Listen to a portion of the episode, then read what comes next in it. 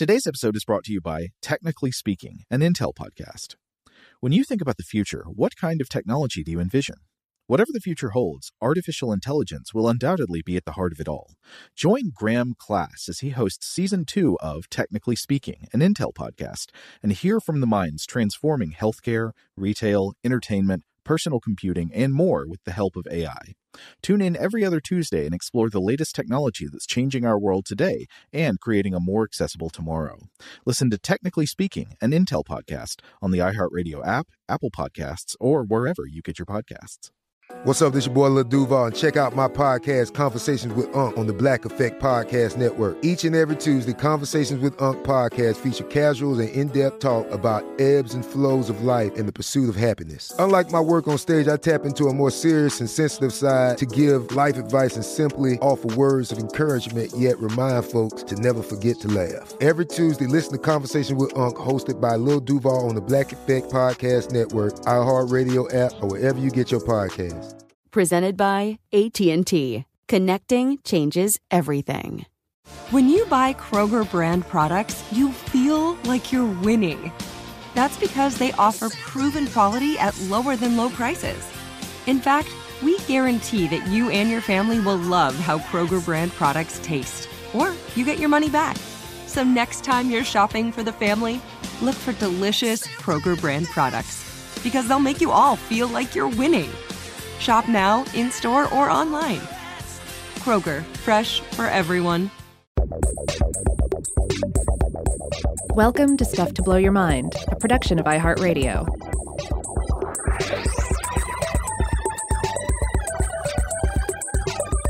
Hey, welcome to Stuff to Blow Your Mind. My name is Robert Lamb.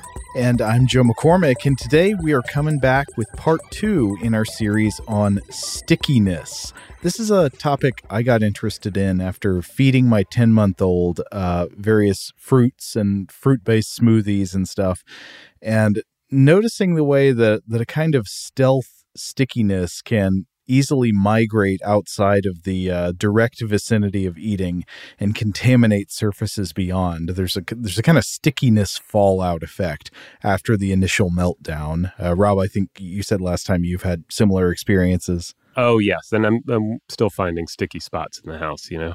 Uh, now here's a question about your daughter: Has she used the stickiness to uh, scale walls yet? No, she has not figured this out yet. Okay. But she's crafty, and I, I think she could be getting there very soon. All right. More on wall climbing in a bit.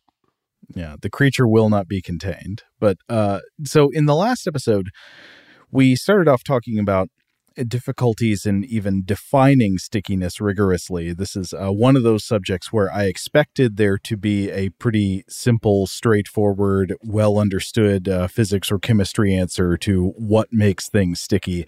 And it turns out, no, the answer is super complex and in some ways not fully understood and we'll be talking more about that some uh, at the beginning of today's episode. But in the last episode, we also discussed one of the most glorious of sticky foods, glutinous rice, aka sticky rice, aka sweet rice, the unstoppable amylopectin avalanche. That's right. I hope, if nothing else, we inspired everyone out there to, to seek out some sticky rice or sticky rice derived uh, food products uh, in wake of listening. Did you have some sticky rice over the weekend after we did the episode? Um, I, I, well, I had some mochi, and I really, I think I Okay. it enhanced my enjoyment of the mochi, and I'm looking forward to having uh, sticky rice the next opportunity I get. Nice. Well, today we wanted to further explore the concept of stickiness. And one place I wanted to start was with a chapter in a book that I've been reading. Uh, it's a very good book called Sticky The Secret Science of Surfaces by Laurie Winkless. This is a popular science book uh, from Bloomsbury 2023. So this is just recently published. And this book uh, is not just about stickiness, it's about all different kinds of surface interactions. So it covers slipperiness and friction and all that stuff too. But uh, there is a great chapter early in the book about stickiness. And this book is is full of interesting stuff about the world that I never thought of before. For example, in this chapter on uh, stickiness or adhesion, Winkless is talking about how oil based paints are made, uh, typically So, an oil based paint is usually going to be a solid pigment of some kind, little colored particles that are suspended in a liquid medium uh, that might be something like linseed oil. And then it'll also have additives in it that will be things like stabilizers to help thicken the mixture and disperse the pigment particles evenly. But uh, the thing that really caught my attention is she gets to an, an interesting fact, which is when you use an oil based paint, maybe you're you're painting a painting on a canvas with some oil based paint. What do you do when you're done painting? You let it dry. We say that it dries, but actually the paint does not dry. Drying would mean that it loses moisture through evaporation, but moisture does not leave the oil based paint. Instead, what oil based paints do is polymerize. Uh, this is sometimes called curing. So instead of losing water molecules to the air through evaporation, these paints steal oxygen from the air and use that oxygen to form bonds between molecules, which allows the paint to harden into a solid film and form these layers of hard solid films. And because oil based paints remove oxygen from the air rather than drying by losing moisture, they actually get heavier, not lighter, as they cure. So Winkless says that paints based on linseed oil can sometimes increase their weight by over 15% during curing. Hmm. So a painting would be heavier after it's dry than when it was wet uh, if, if you use one of these paints. Now, you can contrast this to water based paints, which actually do dry by losing moisture, and these will leave behind only the solid pigments held in place by binder compounds. So, when you buy a can of water based paint, most of the volume of that can is not actually going to end up on your wall. It will instead uh, evaporate. And in illustrating this, uh, she writes, quote, Colin Gooch technical director of paint manufacturer uh, Resene, told me that a four liter can of high quality waterborne paint might contain just over 1.5 liters of volume solids. That's what actually forms the film that stays on the surface. The job of the other 2.5 liters is to keep those solids dispersed. It allows us to carry the pigment from the can to the wall. This is this is crazy. I'd never thought about this before either. It it makes me wonder if if I were using oil based paints in painting minis uh, uh, instead instead of the uh, the acrylic paints that I use, like what what the, the, the difference would be, like like all the you know sort of the fine art of the thing. Do you have to factor that in um, to how much paint you're applying? I don't know. I'd uh, love to Oh, hear yeah, from anyone out there with experience painting anything, um, you know, minis or canvases or houses. Yeah, the, I haven't. The book doesn't get into how the uh, material, the differences in the materials affect the craft itself, uh, but I expect they probably do. Yeah. But anyway, coming to the more general topic uh, in the same chapter of what stickiness is, I, I wanted to talk about some of the things that uh, Winkless explains here. And there are uh, two very important concepts for stickiness. One is adhesion, and the other is cohesion. Adhesion is the attraction between two different materials, and it's defined usually by the work or the effort that it takes to separate the two materials. And then cohesion is the attraction of a material to itself, how the molecules of the substance, uh, how well they stay stuck together to each other. Now, to discuss the different physical models of adhesion, how two different substances stick together, Winkless uh, starts by imagining a hypothetical interface between two different things. So you imagine a drop of some kind of liquid, some kind of adhesive liquid, sitting on top of a clean, flat block of solid material. So you can think of a drop of water sitting on a piece of wood or a piece of metal or a drop of whatever, of glue. You know, you're going to be measuring how well this thing adheres. And coming back to the uh, the the level of uncertainty that I found surprising in this subject, she writes that the general consensus is that there are quote three or four ways that these materials could interact. Yeah, this is a this is a familiar thread. It seems that one finds when you start researching um, stickiness. Uh, is that yeah, we don't necessarily know. It, on one hand, we might not necessarily know like the one thing uh, that is making something stick, and it may more honestly be various things, and there's disagreement on to what extent each thing is contributing to the stickiness. That's right. So uh, the first one of these models of interaction for adherence is uh, chemical adherence, and this means there's an actual chemical reaction. The, there are molecular bonds between the adhesive and the surface. So some kind of reaction has taken place, resulting in essentially a new compound where they meet. Uh, and Winkless here uses the example of paint. Quote, in paint, this sort of adhesion is enabled by the binder molecules that surround the pigment particles. So, the pigment particles are the little solid uh, particles that give the paint its color, and then they have these binder molecules that that uh, surround those pigment particles and help stick them to the surface. She says, "quote They react with molecules on the surface, sharing and borrowing electrons, effectively forming a new compound at the interface." So this is actual chemical interaction here. Second model of interaction is uh, mechanical adhesion.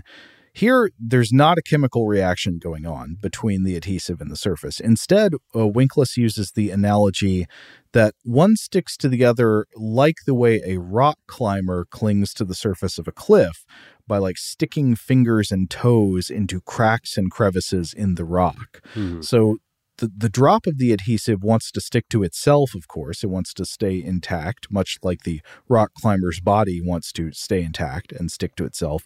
And parts of this adhesive are jammed into recesses in the surface of the solid material. Uh, now, you might think, well, okay, but what about smooth surfaces? And the fact is that basically all surfaces, even if they're pretty smooth as far as you can tell at the macro scale, they've got lots of little irregularities when you zoom in. If you if you get a you know high sensitivity microscope, you can zoom in and see mountains and ravines on the micro scale. Most surfaces you will find in the real world are like this. Uh, third model of adhesion is diffusion. This typically happens when the solid material in the scenario is a polymer, for example, rubber or cellulose or nylon. Uh, there, there, are lots of different kinds of polymers in the world.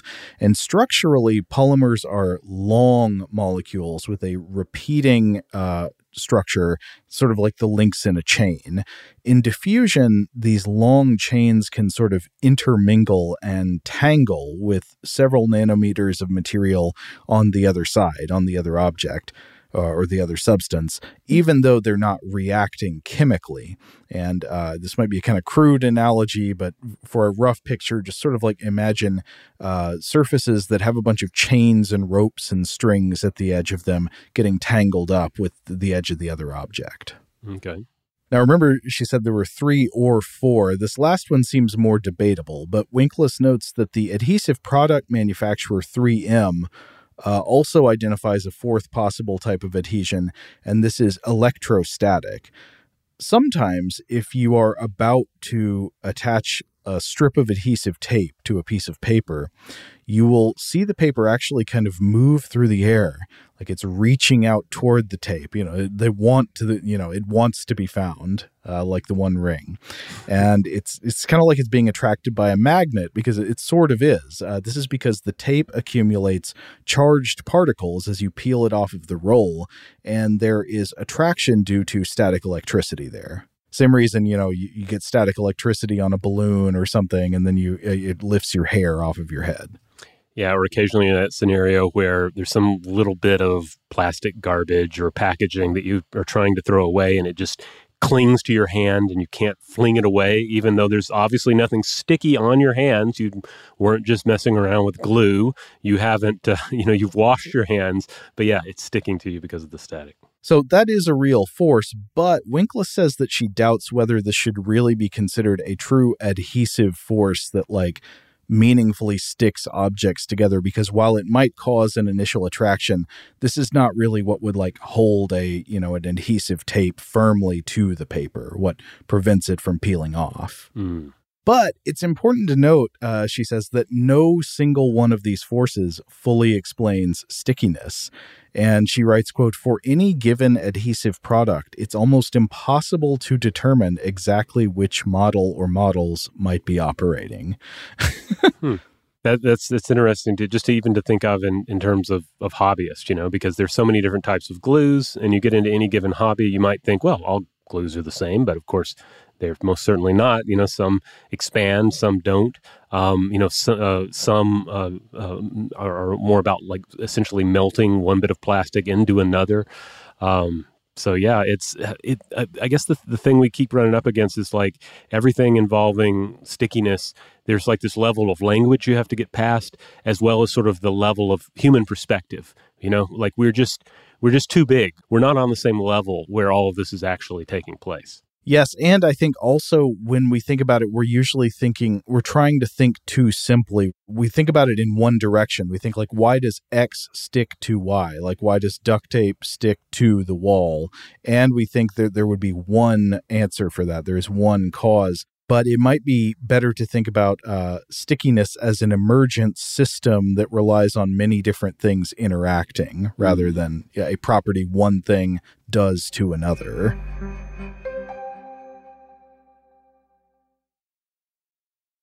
Shout out to Astepro for sponsoring this episode and providing us with free samples. Rob, as the uh, the local host with allergies here, they sent you some of their nasal spray to treat your allergies. What was your experience like? Yeah, that's right. I always wrestle with the pollen a bit when it rolls in during the spring, so they sent me the little uh, nasal spray. I tried out the product, and yeah, it sure did help me get on top of my symptoms for the day. And it's so fast acting, uh, it was already kicking in before I left the house. Astepro is a first of its kind nasal allergy spray. It's the fastest 24 hour over the counter allergy spray. It starts working in 30 minutes, while other allergy sprays take hours. Astepro is the first and only 24 hour steroid free allergy spray. Astepro delivers full prescription strength indoor and outdoor allergy relief from nasal congestion, runny and itchy nose, and sneezing. Get fast acting nasal allergy symptom relief with Astepro. Go to asteproallergy.com for a discount so you can get Astepro and go today. A S T E P R O allergy.com. Astepro and go. Use directed for relief of nasal congestion, runny nose, sneezing, and itchy nose due to allergies. Today's episode is brought to you by Visible. If you haven't heard of Visible, now you have. They're the wireless carrier that's making wireless visible. It's in the name. Get a one line plan with unlimited 5G data powered by Verizon, just $25 a month, every month, taxes and fees included. Having a one line plan means you only need you to save. No estranged roommates, exes, cousins twice removed, or AI powered humanoid robots needed. And because $25 a month really means $25 a month, you can call, text, stream, whatever, as much as you want without worrying about getting dinged at the end of the month. No hidden fees, no surprises. No, really. It's like the old saying goes you can't judge a book by its cover, but you can judge a company by its name. So spread the word. Tell all your friends there's a wireless company out there with transparency in their name, and they're called Visible. Start saving on wireless today at visible.com. Monthly rate on the Visible plan for data management practices and additional terms, visit visible.com. Okay, picture this. It's Friday afternoon when a thought hits you. I can waste another weekend doing the same old whatever, or I can conquer it. I can hop into my all new Hyundai Santa Fe and hit the road. Any road. The steeper, the better. Because my all new Santa Fe is available with HTRAC, all wheel drive, so I can hit the trail without a worry in the world. Heck, with three rows and best in class rear cargo space, I can pack the whole family in with all our gear. We've got available dual wireless charging for our phones, so we'll never lose touch with civilization, and we won't lose touch with the primordial power of Mother Earth. So which is it? Waste the weekend or do something a little more epic? And conquer it in the all-new Hyundai Santa Fe. Visit HyundaiUSA.com or call 562 for more details. Hyundai, there's joy in every journey.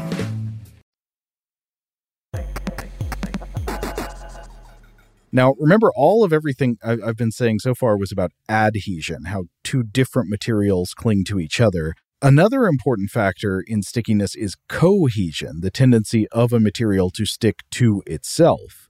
Uh, so, in order for a sticky material like paint to work the way that it's supposed to, it has to be both adhesive, meaning it sticks to the wall, and cohesive, meaning it sticks to itself. If either of these properties fails, then it's not going to be good paint.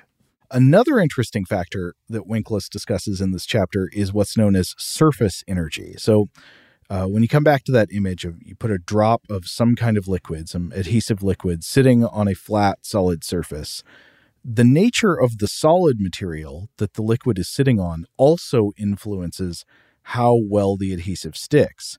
And one of the characteristics that matters is that solid material's surface energy.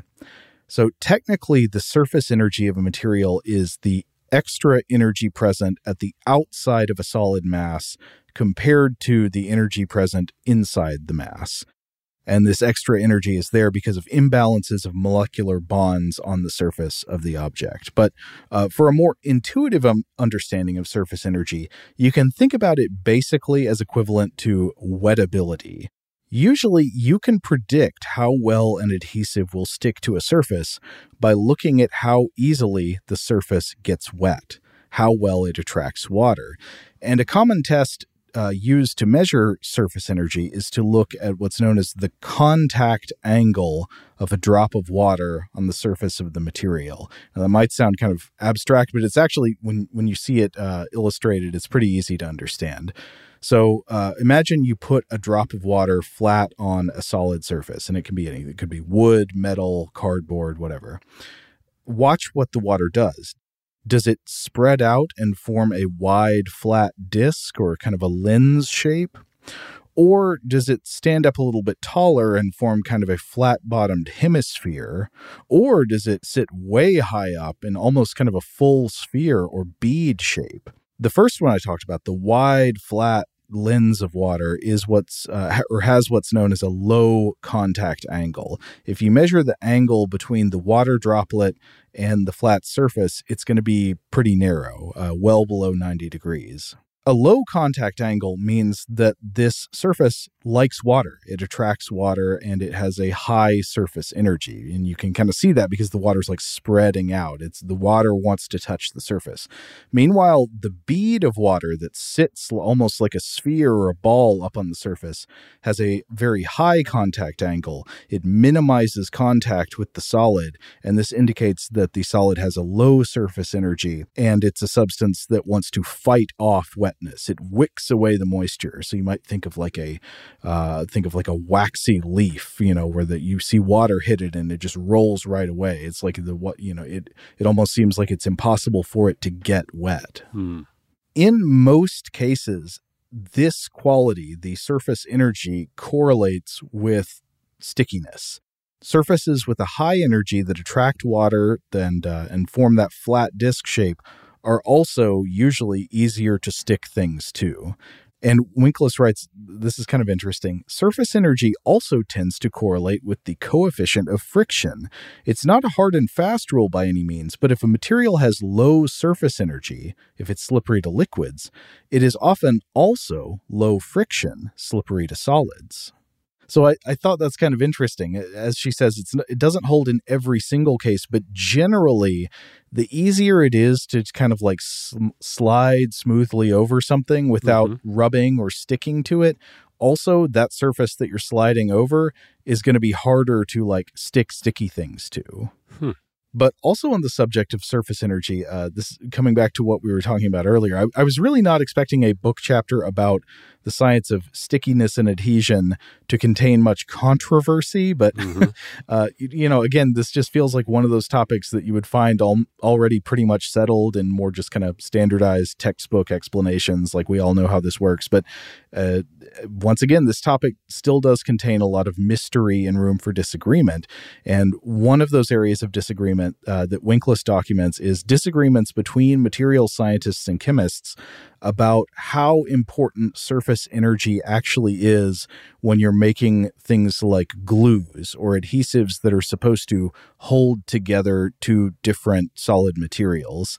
Uh, so she cites a professor named Steven Abbott, who is a fellow with the Royal Society of Chemistry, who argues that, and these are Abbott's words, quote, surface energy is undoubtedly useful for paint but for practical adhesive systems where we're actually sticking stuff together, it's basically irrelevant, thousands of times too small to give us what we need. And yet people are obsessed with it. so he seems almost mildly uh, annoyed by this. Maybe I'm reading too much tone into that. but either way, I thought it was fascinating that this topic is uh, has so many more questions within it than than I realized. Like, and the fact that we have lots of adhesive products that work pretty well. Like, you know, there are companies that make Mhm. tapes and glues and sticky notes and all kinds of things. They stick to one another pretty effectively. And we know at least some and maybe all of the underlying mechanisms by which these uh, by which these products work, and they do work, and yet you still can't say in every case which mechanism or mechanisms are making the difference. And part of this is because stickiness is not merely a property of one material, but as we were saying, an interaction between two or more materials and the conditions under which they interact. And uh, at the uh, later on in this chapter, Winkless quotes the the same uh, researcher Steven Abbott saying, "quote Adhesion is a property of the system. It's not a property of like the individual substance, but it's all these things interacting together." They have uh, adhesive behavior as a whole or not. Mm, yeah, I think that's key. That's key to keep in mind, and it's it it also factors into what I'm about to discuss here in a minute because originally the plan was that I thought, well, we'll roll through a few different animal examples of which ones are sticky and why are they sticky.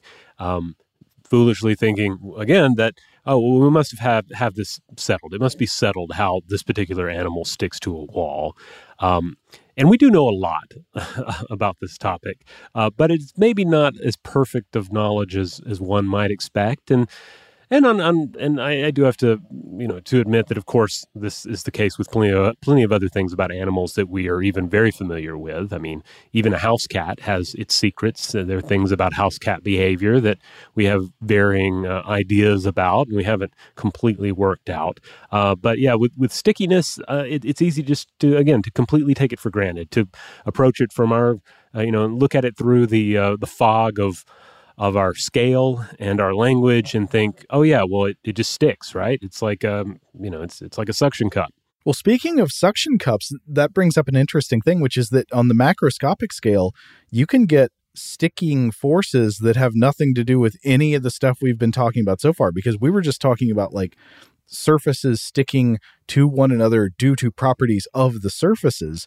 But in the case of a suction cup, like if you want to stick a suction Mhm. cup to a window and climb a skyscraper like Tom Cruise in one of those uh, Mission Impossible movies, that's a totally different mechanism. What's going on there is the suction cup, by uh, evacuating the air from the space between the cup and the smooth surface, you are creating a low pressure area inside, which allows the atmosphere to press on the outside of the cup and hold it against the wall.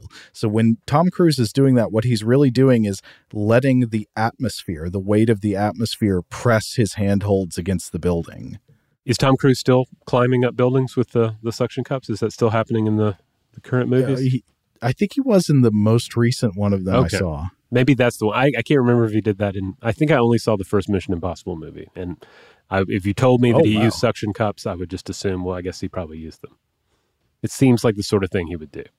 I think in the first one he uses magnets uh, because that's when he's on the the top of that train. You know, oh no, It's I him and Jon that. Voight, and they're like Okay. fighting for a helicopter on top of a train. I remember Jon Voight, and, and don't they lower him into lasers? Is that the movie with lowering into lasers? Lower him into lasers. Yeah, I Like, remember that. room full of like laser tripwires, and they have to like hit, he low it comes down from the ceiling. Oh, oh, I don't know. Yeah, yeah, the, the yeah. The first one is where they put Tom Cruise on a rope and they lower him down through uh, out of an air vent into a room that the floor is lava. You can't touch the floor or the Mhm. alarms will go off. And that was so he could steal the NOC list. You know, Okay. the NOC list. I had a VHS of the first Mission Impossible. yeah, I guess I only saw it once, and yeah, I, uh, I, I, I don't have any strong feelings about it one way or the other. But I mean, I admire, um, I admire the, the the commitment to amazing stunts. Uh, apart from like the coronal mass ejection of star power that is Tom Cruise, most of those movies have a have a pretty cool supporting cast. Oh, Even yeah. the first one, it had um, and, uh, Ving Rhames and Jean Reno. Yeah, yeah, I believe you're right. Yeah, yeah, strong casts. All right. Well, speaking of star power and speaking of daring stunts, uh, the the main creature we're going to talk about here today is going to be the gecko. Um, I'm also going to get a little bit into Spider Man later, but Spider Man's not real. The gecko is real, and the gecko is is quite amazing. One of the most famous sticky animals of all. Uh, though to be clear, not all geckos have this ability. For instance, the um, oft domesticated leopard gecko. Uh, there's actually one of these living in my house. It's my my son's pet. Um, is a ground dwelling lizard and does not have this ability. But geckos are found on every continent except uh, Antarctica. Uh, various species of the infraorder Gekkota. Of these, some 60% have adhesive toe pads that enable climbing, although this ability has apparently been lost and gained many times over their evolution. Now, when you hear that a gecko has adhesive toe pads, uh, first of all, that might make sense because you've probably seen a gecko climbing up a, a, flat surface like a you know window pane or a or a sliding door or the wall of a building or a tree trunk or even climbing on the underside of things. Uh, again, much like Tom Cruise, kind of doing overhang uh, free mm-hmm. climbs, uh, going around on the ceiling. It is pretty amazing what they're able to do, and across the the range of surfaces across which they're able to do it. So you might just assume, okay, well they got the they got you know toes that feel like glue. Like if you were to go put your hand on a gecko's toe, it would be a gross, sticky, you know, almost kind of like a like a sugar syrup or something like that. But no, no, that's not the case. If you go and look at the toe and feel the toe of a gecko, the kind that has these amazing climbing powers and clinging powers, it feels totally smooth. It is, it is not covered in a sticky adhesive like the back of duct tape. Yeah, it's one of the things that's long fascinated us about the gecko. Uh, and again, geckos are widespread, so they've been they're they're around for great thinkers of different ages to potentially ponder them. And uh, in fact, uh, Aristotle mentions them in the History of Animals, uh, the fourth century BCE text. If you if you start look searching around in that text for mentions of the gecko, they do come up several times. Um, uh, but uh, he also writes of the amazing climbing ability of the quote unquote gecko lizard uh, to quote, run up and down a tree in any way, even with the head downwards. Uh, so even Aristotle thought that this was pretty interesting, uh, though I don't believe he offers any possible explanation for it. It's just kind of an observation about, you know, I think he's comparing it to another creature here. The quest to understand how gecko toes cling to all these different surfaces and allow it to walk straight up vertical uh, walls of any roughness or smoothness, to cling to ceilings and overhangs. This goes way, way back, and people have put forward tons of hypotheses over the years. Uh, again, coming back to our, our, Mission Impossible digression was due to talking about suction cup climbing, and for a long time, uh, a lot of people thought that the geckos did climb by essentially using suction cup grips, but that's not the case. Yeah, at different points, the the you know hypotheses included sticky secretions, like we've mentioned, suction cups, also tiny hooks. You know, these are all decent hypotheses to work with, uh, but it, it, didn't take too long for various naturalists and ultimately scientists and you know thinkers in general to realize, well, none of these are really explaining it. Something else is going on. Um, and it seems like it's something maybe more, you know, more physical certainly than chemical. Um, but once again, like it's our per, our perspective and our language kind of get in the way of like simple understanding of what the gecko is doing. And I find I, my experience with researching this it was kind of like um, like a powers of ten sort of experience of zooming yes. in, you know? Yes. Because you start out with like a simple question. Well, why can geckos climb walls? And the answer is, well, because they have special flexible adhesive ridges on their toes. And if you wanted, you could stop there and be like, okay, question answered. I can go home now. Uh, yeah, but toes are sticky. yeah, yeah. But then you might ask the follow up question well, how do their adhesive toes work? Well, the answer is the toes have special tiny hairs, like even you know, far smaller than what we think of as hairs, called uh, setae on them. And then you might say, okay, I got it. I can go home now. That's what's doing it. Um, but that's not the end either. Wait, yeah, how are the tiny hairs? What do the tiny hairs do? Or how are they sticky? How do they stick? Well, each of these has even smaller bristles called spatulae on them. Right. So one way I've seen this described is all these tiny little hairs if you can zoom way way in like smaller mm-hmm. on a scale smaller than you can see with visible light you have to use like a scanning electron microscope you can see that each hair like frays like a rope that just goes out to like millions of little fibers that are beyond microscopic. They're down on the nano scale. They're super, super tiny, frayed out to uncountable ends. Yeah, I mean, there's so many that a, a given gecko I, I've read have somewhere in the neighborhood of two billion of these on their the, the pads of their their toes combined. Okay, so on their toes they have these uh, ridges. They, the ridges, by the way, are called lamellae, and then on the lamellae they have the the setae, and the setae are little hairs, and those hairs fray out into these little frayed, bristly ends called spatulae. But what do the spatulae do? What are those? How do they work? Well, the answer here is well, it's complicated. but but the the basic idea is that their stickiness seems to depend on a combination of intermolecular forces. Yeah, it does seem like there are maybe multiple forces involved, though. Uh, the sources I was looking at zeroed in on the most agreed upon explanation having to do with what are known as van der Waals forces. Yes, van der Waals force, named for Johannes Diderik van der Waals, who lived 1837 through 1923. Um, there's an excellent 2002 article by Ben Shouse um, that uh, that that I that I one of the sources I turned to for for this section. It was uh, you can find on science.org has the just perfect title: "How Geckos Stick their Walls." Uh, the W A A L S uh, spelling for walls. Um, so yes, that as of uh, 2002, as discussed in this article, like that is the primary hypothesis for how the gecko's toe pads are, are ultimately sticking to the wall. But another one that was being looked at at this time in an article I'm going to uh, cite here is this idea that it could have been water based capillary forces. Um, so, like a thin film of water between pads and the climbing surface.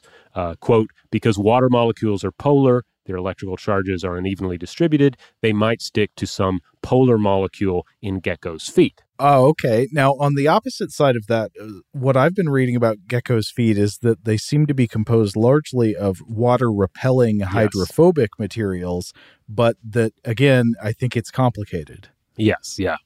Now, to come back to, um, uh, to, to van der Waals here, um, science writer Eleanor Nelson uh, put together a great explainer on this whole topic for TED Ed several years ago. Uh, you can look this up. There's a video on TED Ed about the gecko. Just search for TED Ed gecko, and you can watch it. has great visuals to help explain all this.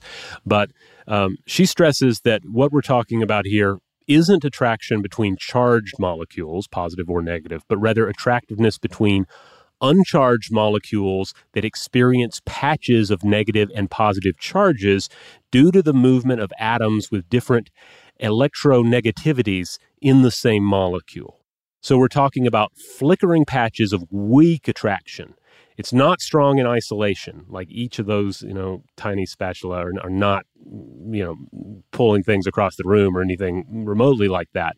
Uh, but when you have two billion of these on a single gecko exploiting the force, it adds up. In fact, it adds up so much that a gecko can hang by a single digit um, you know, from from a like a, a, ceiling, you know, and it has complete control over this as well. So you know, because they can manipulate the angle and surface area of those toe ridges in just the right way to activate and release that stickiness on demand. Yeah, it is amazing, especially when you no- notice like the motor activities that the gecko has to coordinate to orient these little hairs correctly to always cling the right way.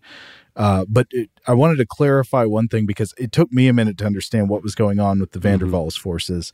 The van der Waals or van der Waals forces are something that is different from like the attraction you get in a polar molecule like water, which is permanently polarized in terms of a charge. So it's mm-hmm. always going to be able to attract one way or another because it's got a, you know, negative charge on one side, positive on the other. The van der Waals forces are, yeah, uh, they're uh, due to the fluctuations in the orientation of electrons around an atom that are just random. So they just randomly change over time, even when an atom is electrically stable. So this atom is not polarized, but things just sort of flicker in and out of existence. A charge attraction going one way or the other flickers in and out of existence because of just random fluctuations of where the where the electrons are lined up. And that in cases where where atoms are packed close enough together can actually have an attractive effect. But usually atoms are not packed close enough to, together for that to matter. Yeah, this is if you're still foggy on this, uh, I do recommend that TED Ed video because they have a nice uh, animation that kind of, that illustrates what's going on here, and like at least for me, it helped clarify the whole thing. Yeah, and so the reason the spatulae are able to take advantage of the van der Waals force is because they're so tiny and there's so many of them. Forests of them. I've seen it uh, described.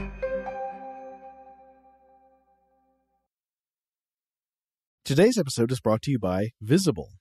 If you haven't heard of Visible, now you have. They're the wireless carrier that's making wireless visible. It's in the name.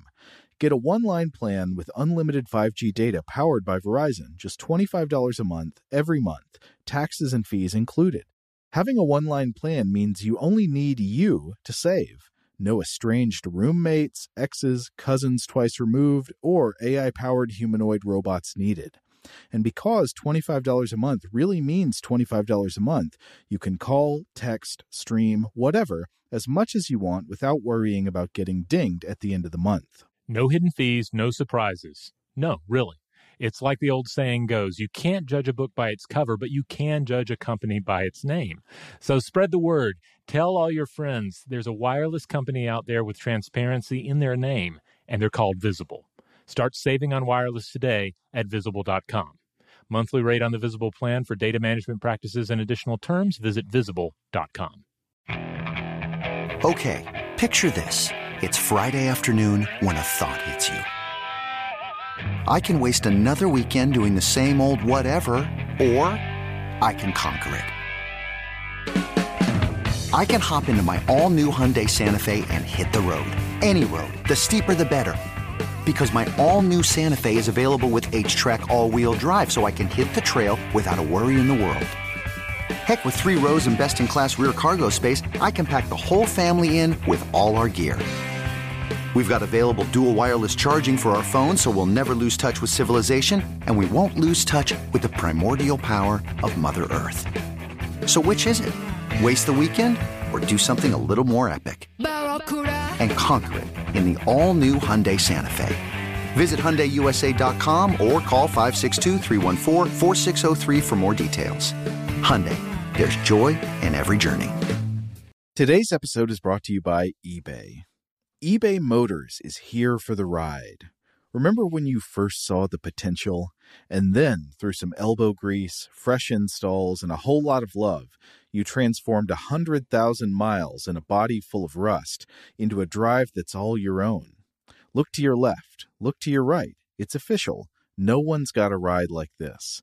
There's nothing else that sounds like, feels like, or looks like the set of wheels in your garage. With over 122 million parts, you can make sure your number one ride or die stays running smoothly so there's no limit to how far you can take it. Brake kits, turbochargers, engines, exhaust kits, roof racks, LED headlights, bumpers, whatever your baby needs, eBay Motors has it.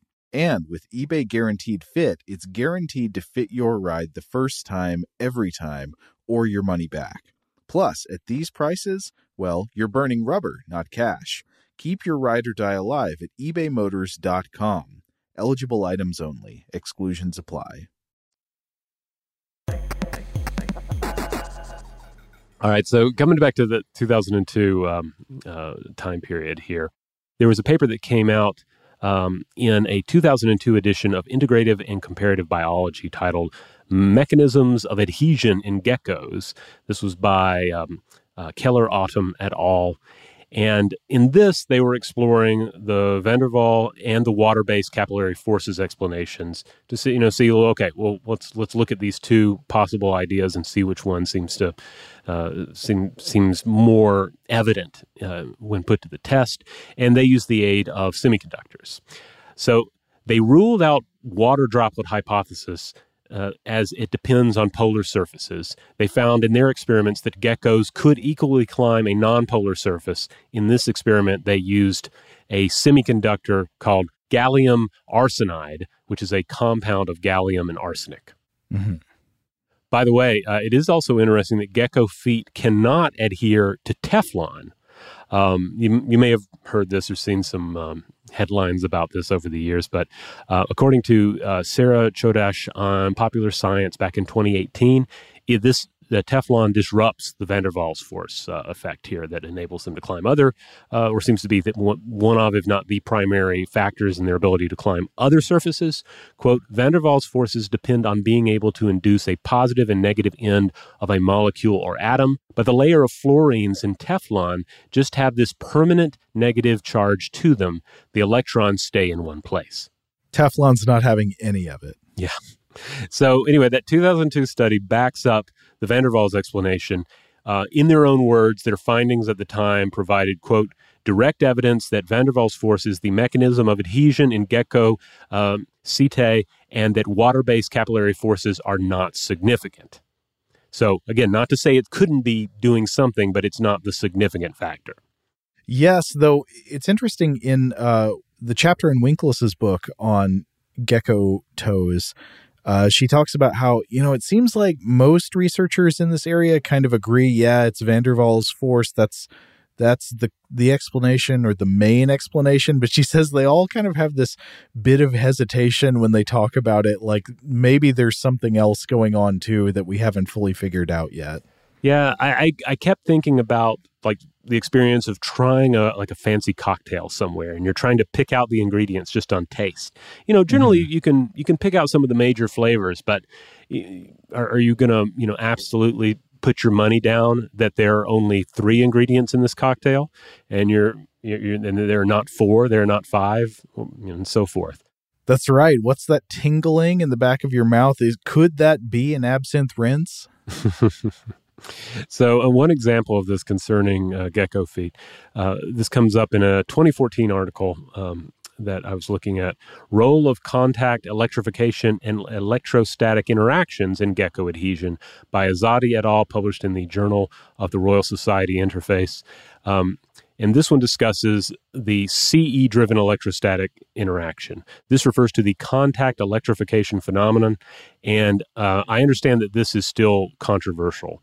Uh, for example, in a 2023 paper by Song et al., in, uh, published in the journal Friction, the authors cite the controversial aspect of the CE driven explanation, though to be clear, it's ultimately more about the level of contribution that's controversial.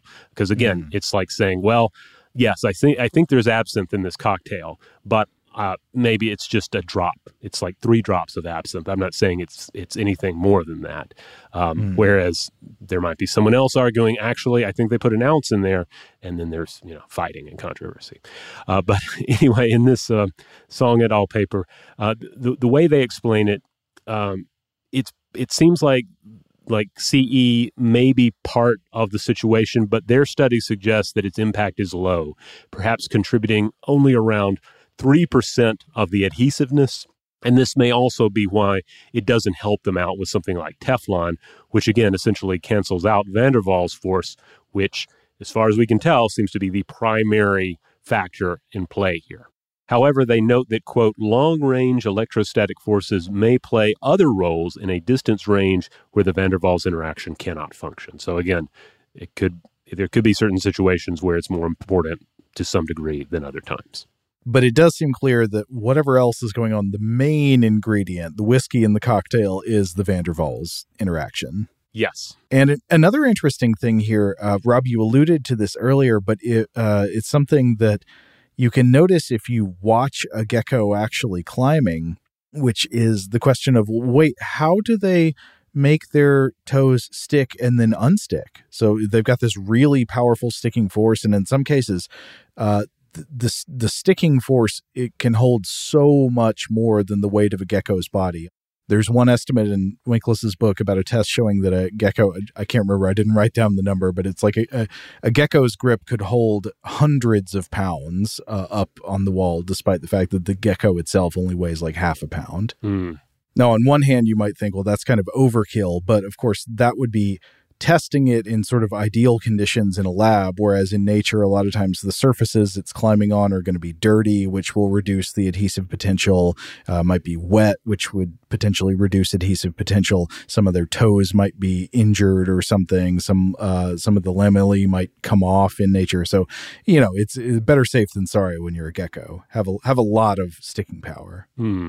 But yeah, anyway, the question is how does it stick and unstick and climb in different directions? And a lot of this comes down to how it lifts and attaches its toes to the surface and how it orients them. So like you if you watch a gecko crawling up a wall, it will tend to uh, sort of like peel its uh, peel its toes up and then lay them down with all of the toes facing upward on the wall. But if you see a gecko climbing down a wall, it will rotate its back feet so that its toes are facing up because the the uh, setae the and the spatulae on them they sort of only grip effectively when laying in one direction. Yeah, one way to think about all this is that, um, again, our understanding of what's going on when a gecko climbs uh, has not reached a level of perfection, but their exploitation of it has reached perfection. Like they are, they are the, the perfect manipulators of uh, of this force. So it's uh, it's it's pretty amazing to watch. Now, whenever evolution achieves something this ingenious, you will bet that human engineers come running to see how are they how is how are they doing that? What's going on there? Could I make robots that could do something like that? Yeah, yeah. So of course, uh, biomimicry has uh, has gazed longingly at the gecko uh, for a while now. Uh, there have been various efforts to create artificial setae with some working prototypes in robotics and even human climbing suits uh, popping up in, in headlines. I think there was a DARPA project that made the news in 2014. Um, these have certainly not reached a level of perfection yet. Um, but uh, you know, there are some interesting applications out there potentially for this, and they're not all of them involve like super soldiers climbing the windshield or uh, or robots cleaning um, you know high rise buildings. Uh, for instance, it's been uh, put forward that they could be used in low gravity environments. They could even be used uh, you know to collect space debris in orbit, that sort of thing. So the amount of weight that can be supported by a gecko's toes and the range over uh, the range of different surfaces that they can crawl over is truly astounding and sort of a superlative in nature. But there are lots of other animals that can crawl up walls, and I wonder, do many of them make use of of similar uh, mechanisms or forces? Well, uh, spiders climb in a similar way and also depend on tiny setae that make use of van der Waals force. Uh, though they're ultimately like masters of these structures. They also use them for other purposes as well, like like sensing um, sense sounds, vibrations, and air currents. Um, but this does lead us back to the topic of Spider-Man. Mm.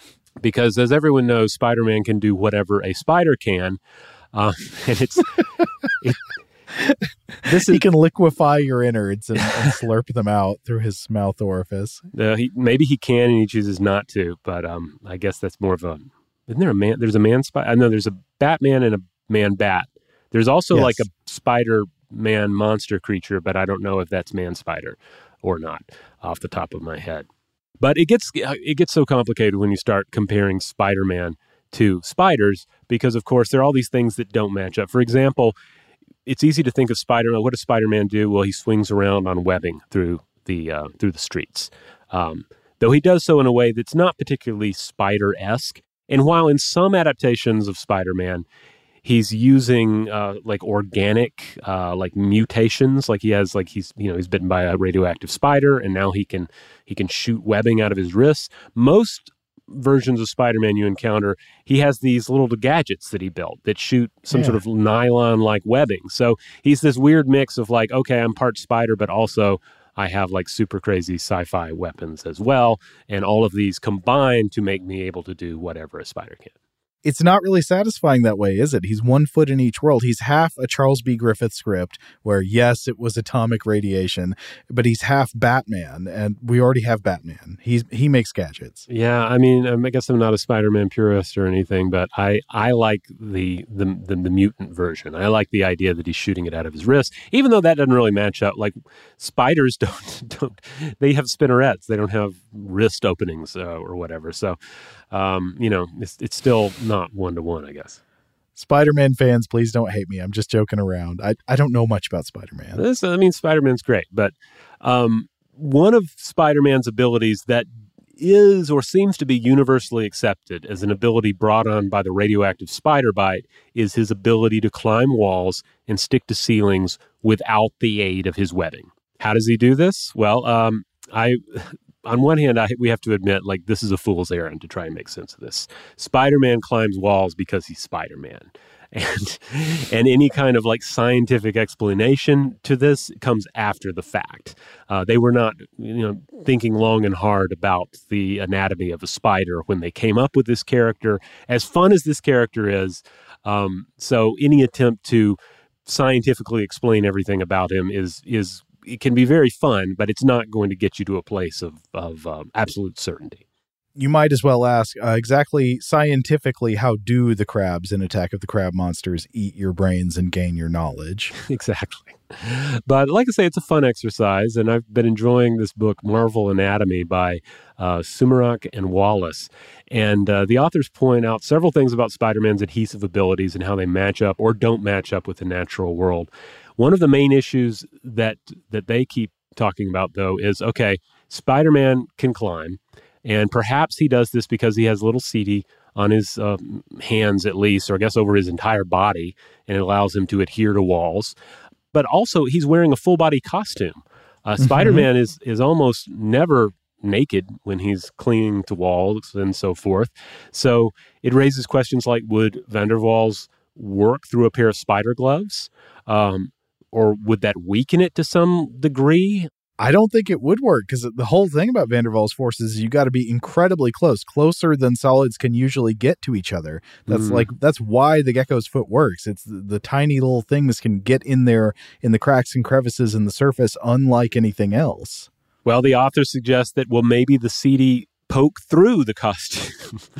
but that oh. raises all sorts of questions. Like then when he takes the costume off, when he peels off the sweaty Spider-Man costume at the end of the day, does it just rip them all off and he has to regrow them? Or I don't know, it's a wonder fabric that uh, Iron Man made for him, so it it it lets them out. I don't know. like again, it just raises more questions uh, uh, than anything. I think Spider-Man should have finger gloves, like a, like a bandit. The authors here suggest that maybe Spider Man can actually, quote, consciously control the interatomic attraction between molecular boundary layers, which I suppose sounds reasonable, though, uh, I mean, this raises the question about to what extent this still makes sense as a 60s comic book radiation advancement of natural world spider abilities. Uh, but uh, I'll, I'll, I'll take it. I'll take it. Sounds good to me. Now, they do point out that another character, Spider Woman, I don't know if you're familiar with Spider Woman, she was introduced in 1977. Um, she has kind of like a red outfit. Uh, but hmm. it, she is said to be able to climb via uh, secreted biological adhesive substances that uh, are, are, on her hands and her feet that uh, I guess swiftly penetrate tiny pores in the climbing surface.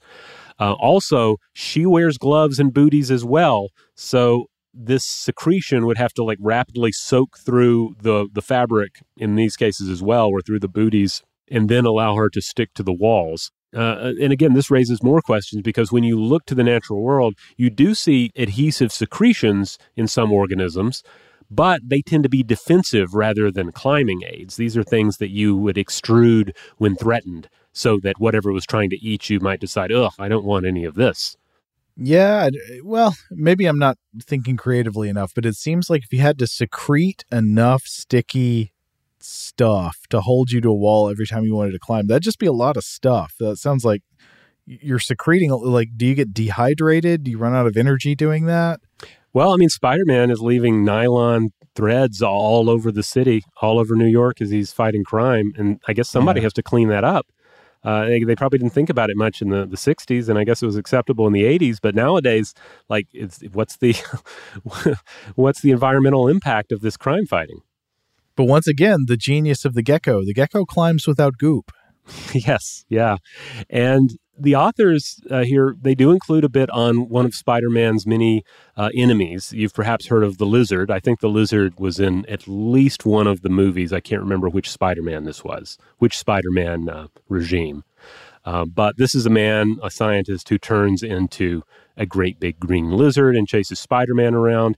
And in many of the depictions the lizard can climb around on walls and on the ceiling. Um, In this particular book that I was referring to, they discuss it as more of a claw thing, which I think makes sense for a supervillain. You know, big nasty claws can, you know, they, they claw into the, the concrete as, as, as the creature's climbing around. But I've also seen some descriptions that discuss the lizard as having gecko abilities. Oh, okay. So either way, claw or gecko, that would be sans goop. That would be a mechanical grip of some sort, or a Van der Waals force. Yeah, but I, again, I think with a with a supervillain like the lizard, it makes more sense that his his uh, climbing ability is is visibly destructive.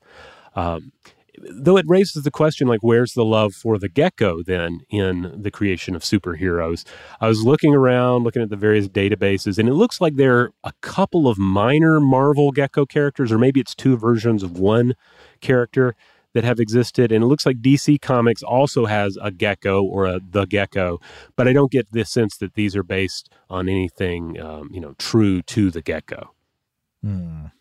But comic book fans out there, let, let, let us know. Uh, perhaps you have more detail on these geckos. Uh, who is Gordon Gecko? Is he some kind of gecko supervillain? uh, I don't know. Maybe it's a, the, it's part of the shared cinematic universe. Okay, I think that's all we got for today. All right, we're going to go ahead and wrap it up here. But yeah, write in. Let us know what you think about stickiness in general, uh, the examples of stickiness that we've discussed, and yes, even fictional sticky comic book characters and so forth. Uh, just a reminder that we're primarily a science podcast here at Stuff to Blow Your Mind with core episodes on Tuesdays and Thursdays, listener mail on Mondays, a short form monster fact or artifact episode on Wednesdays, and on Fridays, we set aside most serious concerns to just talk about a weird film on Weirdhouse Cinema. Huge thanks to our excellent audio producer, JJ Posway.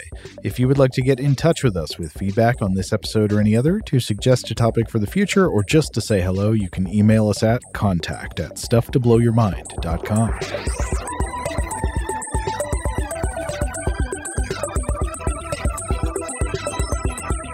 Stuff to Blow Your Mind is a production of iHeartRadio. For more podcasts from iHeartRadio, visit the iHeartRadio app, Apple Podcasts, or wherever you listen to your favorite shows.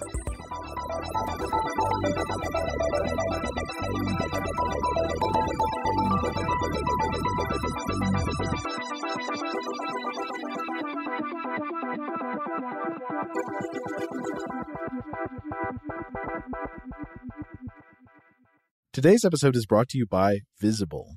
The future of wireless is here, and it's transparent. Switch to Visible, the wireless company that makes wireless visible. Get a one line plan with unlimited 5G data powered by Verizon, just $25 a month, every month, taxes and fees included. No hidden fees, no surprises, no, really. What are you waiting for? Get with the times and switch to Visible at visible.com. Monthly rate on the Visible plan for data management practices and additional terms, visit visible.com. This is Malcolm Gladwell from Revisionist History. eBay Motors is here for the ride.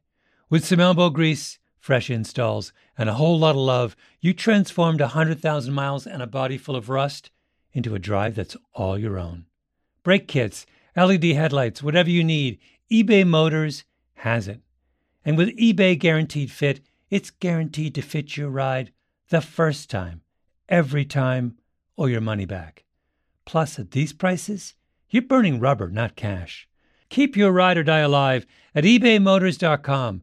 Eligible items only, exclusions apply. Xumo Play is your destination for endless entertainment. With a diverse lineup of 350 plus live channels, movies, and full TV series, you'll easily find something to watch right away. And the best part? It's all free. Love music? Get lost in the 90s with iHeart 90s, dance away with hip hop beats, and more on the iHeartRadio music channels. No logins, no signups, no accounts, no hassle. So what are you waiting for? Start streaming at play.xumo.com or download from the app and Google Play stores today. All you can stream with Xumo Play.